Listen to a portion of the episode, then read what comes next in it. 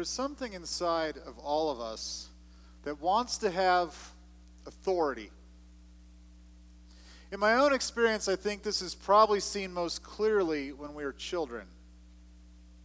Now, as I've seen my own children grow and mature, there have been periods of time where they've struggled to understand who has authority in the family. This is not unique to my family. We're all familiar with the idea of the terrible twos. An age where children are beginning to express, learning to express themselves. They're knowing more clearly the things they like and don't like. And then they struggle with doing the things they don't like. They want to be the authority even though they aren't the authority. Well, I don't remember being two or three years old, I have the pleasure of having some lifelong family friends here with us today. And my friend Jack likes to tell the story of when I was two or three when we first came to the church in California where I grew up, that I liked to run up to him and kick him in the shins. See, I'm pretty sure that while I don't remember it, I thought I was in charge, and that was the way I showed it. I do remember being around 10 and at our home in California, we had an attic space above the garage, and we, we kept a lot of things up there.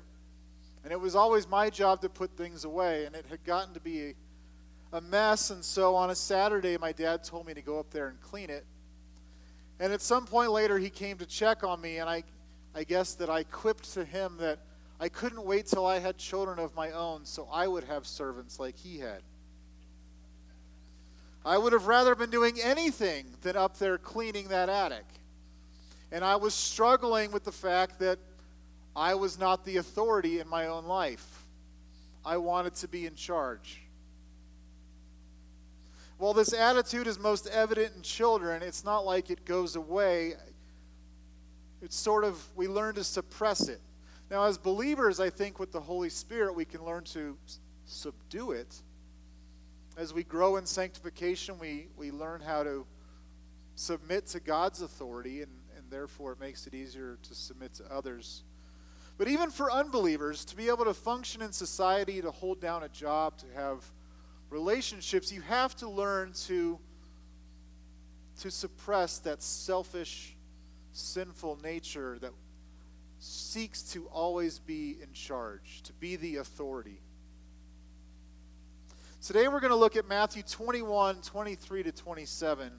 And we're going to see Jesus go into the temple and be questioned by the chief priests and elders, questioned as to his authority. And from that question, we're going to see the depravity of man. And we'll also see the glory of God in Jesus. Let's begin in verse 23. It's Matthew chapter 21, verse 23. says, When he entered the temple, the chief priests and the elders of the people came to him while he was teaching and said, By what authority are you doing these things? And who gave you this authority? So, again, we are continuing to look at the, the Passion Week, the week of Christ's life that leads up to the crucifixion. He entered Jerusalem triumphantly. Proceeded directly to the temple to cleanse it. In our passage last week, Jesus was returning to Jerusalem from Bethany, where he cursed the barren fig tree. And now he has returned to Jerusalem, and he has again returned to the temple. And this time it is to teach. And as he is teaching, the chief priests and elders come up and they question him look at exactly who this is. A lot through Matthew, when we have seen Jesus' questions, it mentions the scribes and the Pharisees. Here, Matthew doesn't mention what party they're with, it's just that they're the chief priests and elders. The chief priests were appointed officials, the elders were members of influential families. Both of these groups were part of the Sanhedrin, who was the ruling council in Jerusalem. They passed judgment and did other things. They were the, the elite, the top of the top.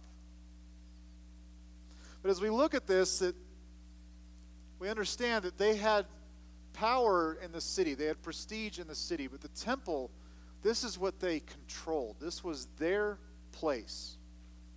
And as we looked at a couple weeks ago when Jesus cleansed the temple, that if these money changers and people who were selling the animals there were making an outrageous profit, then it was most likely these men who were benefiting from that. They were taking a cut of that to allow it to happen.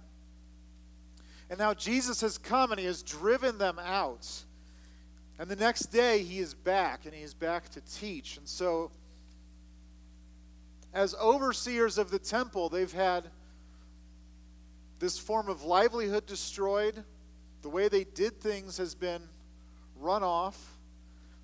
And now this man, Jesus, has come back and he's teaching on their turf. As overseers, they would have had every right to question someone who was seeking to change things in the temple or seeking to teach in the temple. They had been given the authority to oversee it. And that's what they do. They come to Jesus and say, By what authority? And who has given you this authority? I thought it was interesting, and there are several ways that authority or power is expressed in the Greek. One of those is dunamis, which carries the idea of power or authority from one within oneself, that you possess great power, that you do things out of power that is from your own ability. 2 Timothy 1 7 says that God has not given us a spirit of timidity, but of power. And it's that idea that God's not just enabling us with that, He's given it to us. It's ours. It's we have that power to do what God wants us to do. But in contrast, the word they're using here is exousia, which is an appointed power. And I've heard it described this way a police officer would have no more power than any of the rest of us if he didn't have the badge. But with that badge, he has appointed power. And if a police officer stood in front of your car and said, Stop, you would stop. Because while your car has plenty of dunamis to run him over, you know he has appointed power. And if you did that, the whole weight of the law would come down on you because he has appointed power as an officer of the law. And so he's given respect. You listen to him, you obey when he tells you to pull over. And so that's what they wanted to know. If you're doing these things, we've been given power, we've been appointed, we have. I've mentioned it before. They viewed people who were wealthy must be blessed by God. They viewed their wealth and their influence as God must be for us because we have these things. And so we've got this. What do you have? Where is this power that you are wielding coming from? Who does this Jesus guy think he is? Why would he think he could disrupt everything? I started talking off today about the selfishness and resistance to authority that can be seen in children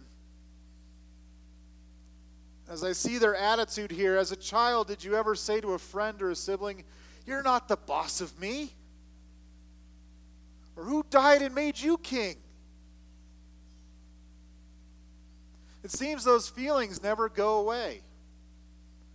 As you become adults, there are you know, generally two types of people the type A or the type B. The type A, this is very strong in. They have to be in charge to run things. But even in type B, that are perfectly willing to let people maybe run certain things. They, we grasp control in our lives on certain areas. And oftentimes those areas are sin. Our selfish, sinful nature wants to be in charge and it wants to be right. We want to have authority, and when we've got it, when you've got a hold of that, you never want to let it go.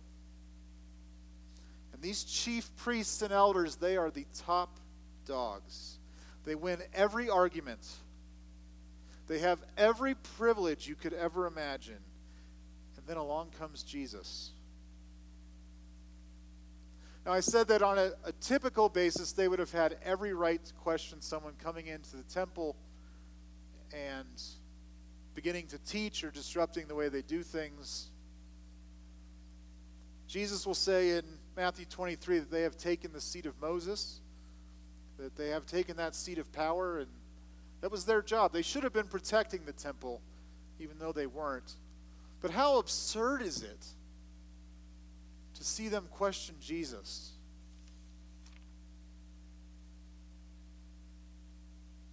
Turn with me to John 1.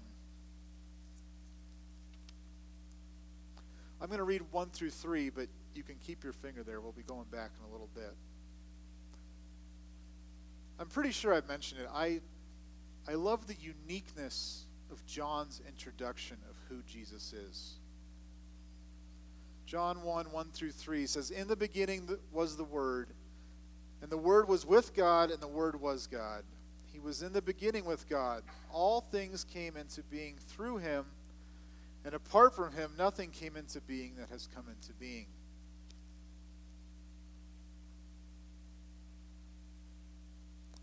How absurd that that is who they are questioning the authority of.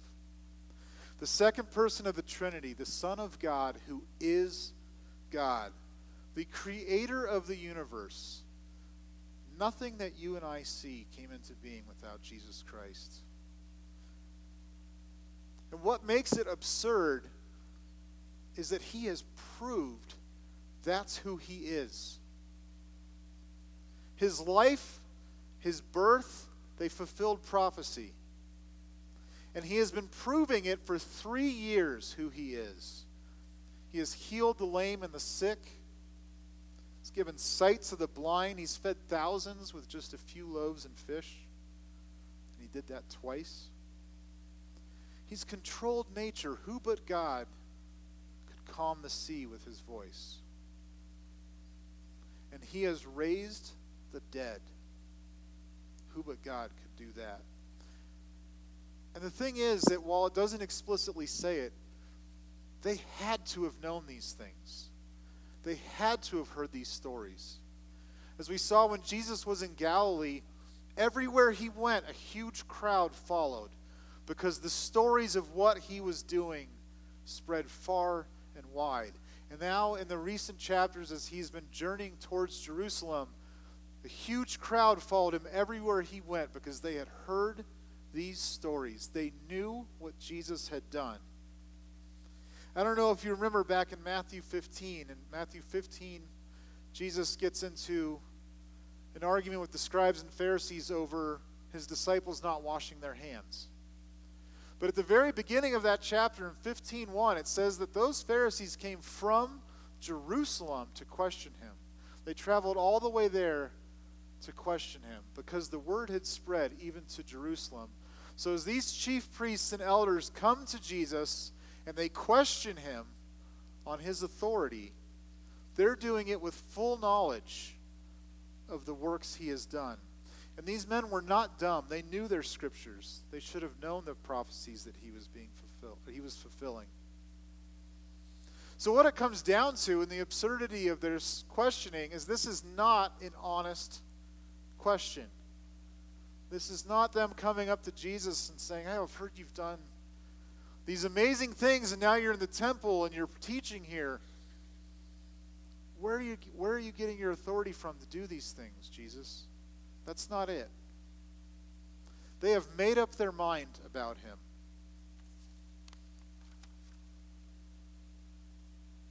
They are not going to believe a thing he says, and so they come up questioning him.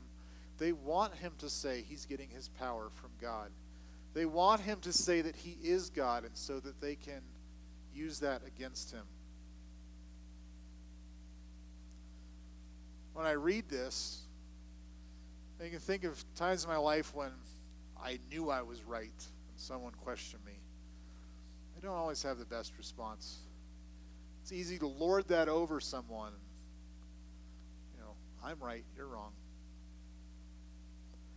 What would my response have been if I was Jesus? Probably not a good one. You know, how would you dare question me? I have all the power in the universe, and you would question me. But Jesus, as the perfect Lamb of God, did not respond the way I would have continue in verse 24. Jesus said to them, I will also ask you one thing, which if you tell me, I will also tell you by what authority I do these things. Oh, this is interesting. You see this throughout Jesus' ministry that he will be asked a question and he in turns asks a question back. And it turns out this was a common form of rabbinic debate, which would just have absolutely driven me crazy. You know, I asked first. you answer my question first. This is the way they did it. So they asked Jesus a question, and he says, You want to know where my authority comes from? You answer me this question, and I will tell you where my authority comes from. The first part of verse 25, he says, The baptism of John was from what source? Was it from heaven or was it from man? Why does Jesus direct them to John the Baptist? His, his baptism, or really his ministry, what is it about that that Jesus would pose that question to them? to know the answer to that, what was John's message to the nation of Israel? What was his baptism all about? Again, let's go back to John chapter 1. Verses 6 through 8, it says, There came a man sent from God whose name was John. He came as a witness to testify about the light so that all might believe through him.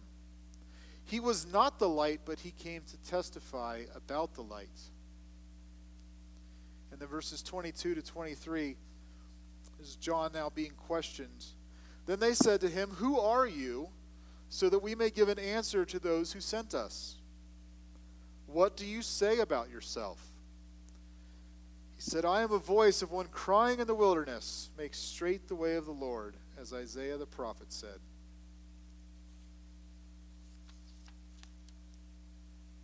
John's baptism, John's ministry, was a ministry of repentance, of trying to turn the people's attention back to God so that they would be ready when their Messiah came. God sent John to prepare the nation for the arrival of Jesus. And as we just saw, he too was questioned, and he told them he was not the Messiah, but he made it clear that the Messiah was coming.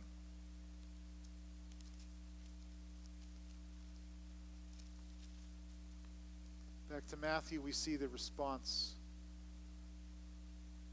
of the chief priests and elders. It says, And they began reasoning among themselves, saying, If we say from heaven, he will say to us, Why then did you not believe him? But if we say from men, we fear the people, for they all regard John as a prophet. I'm trying to imagine their faces when Jesus asked them this. Man, he's got us in a real pickle. There's no way that they could say that John was sent from God because they had not believed John. They would show themselves to be the self serving hypocrites they were because they had not repented, they had not prepared themselves for the Messiah, and most importantly, they didn't believe what John had to say about Jesus Christ. One last time, go back to John chapter 1, verses 29 to 34.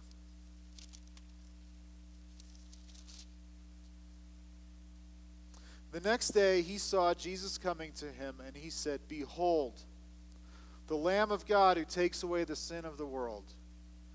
This is he on behalf of whom I said, After me comes a man who has a higher rank than I, for he existed before me. I did not recognize him, but so that he might be manifested to Israel, I came baptizing in water.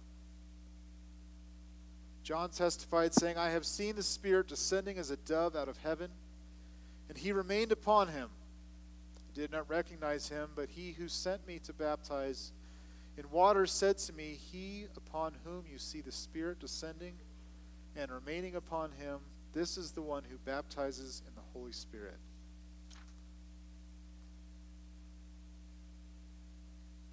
John testified that Jesus was the Messiah. He not only testified that Jesus was the Messiah, he testified that God showed him that Jesus was the Messiah. He made it clear. But the religious leaders did not believe him. And being the self serving hypocrites they were, there's no way they could say that it came from men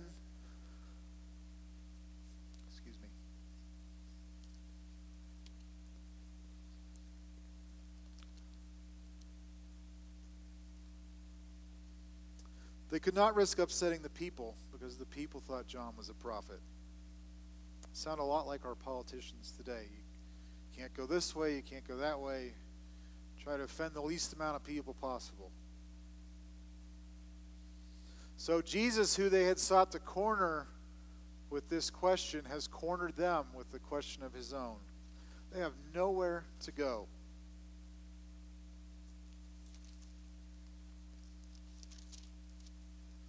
Verse 27. In answering Jesus, they said, We do not know. He also said to them, Neither will I tell you by what authority I do these things. You ever heard the saying that it's, it's better to stay silent and be thought a fool than to open your mouth and remove all doubt? Well, they had to open their mouth, they had to respond to Jesus, but evidently they preferred to look incompetent than to paint themselves into a corner that they couldn't get out of. They didn't want to reveal their true character. These men were not dumb. Like I said, they knew their scriptures. They had every evidence that anyone would ever need to bow down and worship Jesus as their Messiah. But they don't. And this is what really gets me. They don't do it because it wouldn't have been good for them. It would threaten their power and their livelihood. It would most likely eliminate their power and who they were. They would lose everything. So think about that. They would rather kill the promised Messiah, the Son of God, than risk losing the status quo. It's almost hard to fathom that kind of selfishness, but that's what lies within each one of us. I've heard it said that unbelief does not cause sin, sin causes unbelief. And this is a perfect example. This is a willful denial of clear facts on the part of these religious leaders. They are the living embodiment of the fruitless tree that we looked at last week. And I think this is what Matthew's getting at here that he has presented Jesus' lineage, his miraculous birth, his life, his ministry and he has left no doubt that Jesus is the Messiah. And he's made it clear that these same facts were well known throughout the people. And yet Jesus is being rejected, willfully and knowingly rejected by the religious leaders. So I have two things to take away from this. I mentioned it before, but any good place to start with studying a passage is what can we learn about man and what can we learn about God? So what can we learn about man? You know, it's easy to look around us and feel like the world is worse than it has ever been. I've yet to hit 40, but in my lifetime, it certainly seems like the world is a lot, lot worse shape now than it was 20 years ago or even 10 years ago. Like that snowball that's rolling downhill is getting bigger and it's picking up steam, and it, we are headed the wrong direction. It's like there's just open rebellion against God everywhere you look. Rebellion against Him as a creator. We'd rather say we came from monkeys than admit that we have a, a God who designed us perfectly. We reject Him as creator, we reject Him as holy, because if He is holy, then there's an expectation for us. And we reject him as a judge because no one can judge me. Rebellion against any authority that he rightly has over us as our creator. When I was in high school, there was a song I heard a lot on the radio called Minority. Interestingly enough, 20 some years ago, evidently, to be against the religious right evidently puts you in the minority because these are the part of the lyrics to that song. He says, I want to be the minority. I don't need your authority. Down with the moral majority because I want to be the minority. doesn't that just scream what the world is saying today? I don't want any authority in my life. It's what I want that matters. In my rebellion, I can sin any way I want, and there is no consequence because no one has authority over me. This world is shaking its fist in sin at God. In light of all this, I am praying, and I, we should all be praying Jesus, come soon. But while we're here, how do we deal with this? when I look at these religious leaders, I take heart in knowing that we're not the first people to experience a world like this. In fact, it started with Adam and Eve wanting to be like God. They wanted to have their eyes open so they could have that authority, that autonomy in their lives too. They wouldn't be accountable to Him, they would be like Him. And it's continued throughout mankind's history to the point where these men looked Jesus Christ, the Son of God, the creator of the universe, in the face, and they rejected him. And so I take heart that while we may be facing things on a different scale or in a different way than other believers have, that there is nothing new about the sin that surrounds us. And forever, however long God leaves us here, He's going to continue to work His will. And the amazing blessing is that He's going to continue to do it through us. And so take heart. We're not facing something new, and God is still in charge. Secondly, the authority of Jesus. Jesus didn't even need to answer this question. He had shown his authority to the nation for three years And we can read about it and we can know that it's true and we can know that he had authority. And going beyond that, in just a few short days, he would lay down his life for the entire world. And then three days later, proving once and for all the authority he had, he would rise from the dead. We worship a powerful, powerful God. A God with authority the sustainer of the universe, his credentials are unmatched. And that is who we serve. Turn with me to Matthew 28, verse 18.